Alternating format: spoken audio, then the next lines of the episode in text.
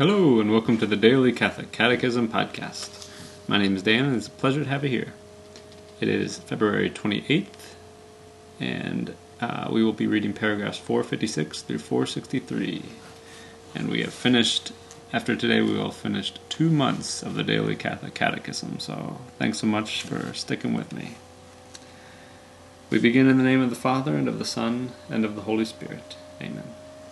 Article 3 He was conceived by the power of the Holy Spirit, and was born of the Virgin Mary. Paragraph 1 The Son of God became man. Roman numeral 1 Why did the Word become flesh? With the Nicene Creed, we answer by confessing, For us men and for our salvation, he came down from heaven. By the power of the Holy Spirit, he became incarnate of the Virgin Mary, and was made man. The Word became flesh for us in order to save us by reconciling us with God, who loved us and sent his Son to be the expiation for our sins. The Father has sent his Son as the Savior of the world, and he was revealed to take away sins.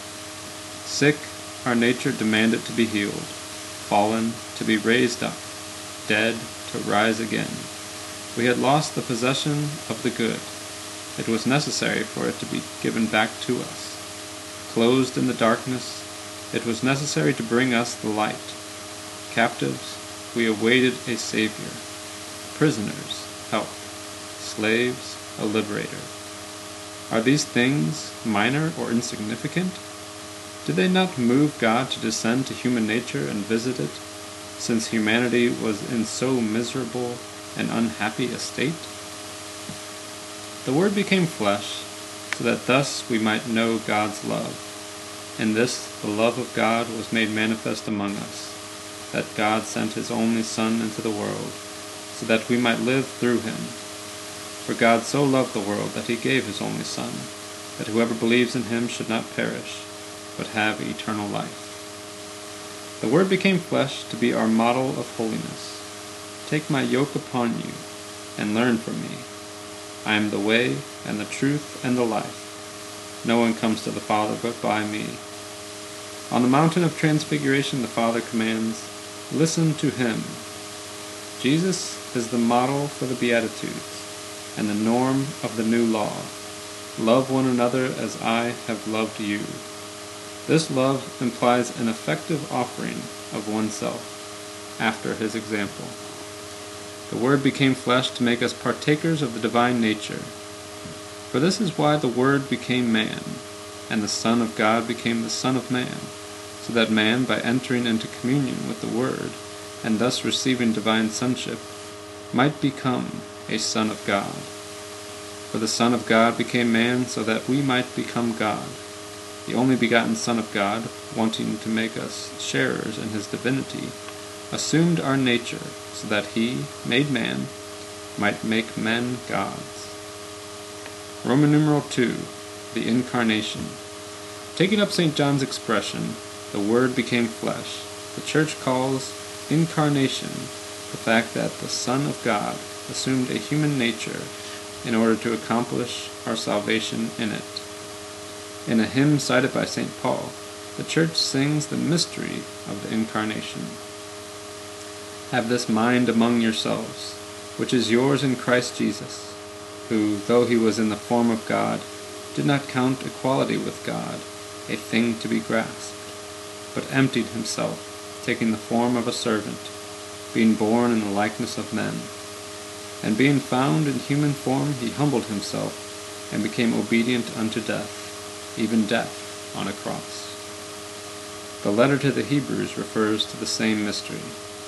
Consequently, when Christ came into the world, he said, Sacrifices and offerings you have not desired, but a body have you prepared for me. In burnt offerings and sin offerings you have taken no pleasure. Then I said, Lo, I have come to do your will, O God. Belief in the true incarnation of the Son of God is the distinctive sign of Christian faith. By this you know the Spirit of God. Every spirit which confesses that Jesus Christ has come in the flesh is of God. Such is the joyous conviction of the Church from her beginning whenever she sings the mystery of our religion. He was manifested in the flesh. Thus ends our reading today from the Catechism of the Catholic Church. The website is dailycatholiccatechism.com, and you can email me at dailycatholiccatechism at gmail.com.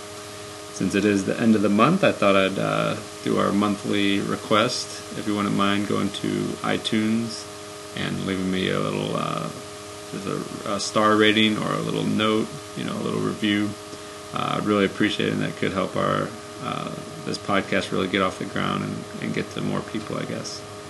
Uh, so I'd really appreciate it if uh, if you haven't already to go ahead and do that. One other thing I wanted to mention before closing out the podcast is uh, today, February 28th, is the final day of the papacy of Pope Benedict XVI. Um, I just want to say my sincere gratitude for having him as a pope these last eight years.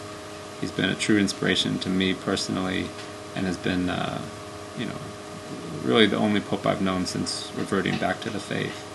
Um, so I'm really going to miss him, and I look forward to finding out who his successor will be. And I pray for the church in this transition time. So now we'll uh, close up the episode. God bless you all, and may these teachings handed down by the apostles of Christ strengthen your faith and lead you to everlasting life. Amen.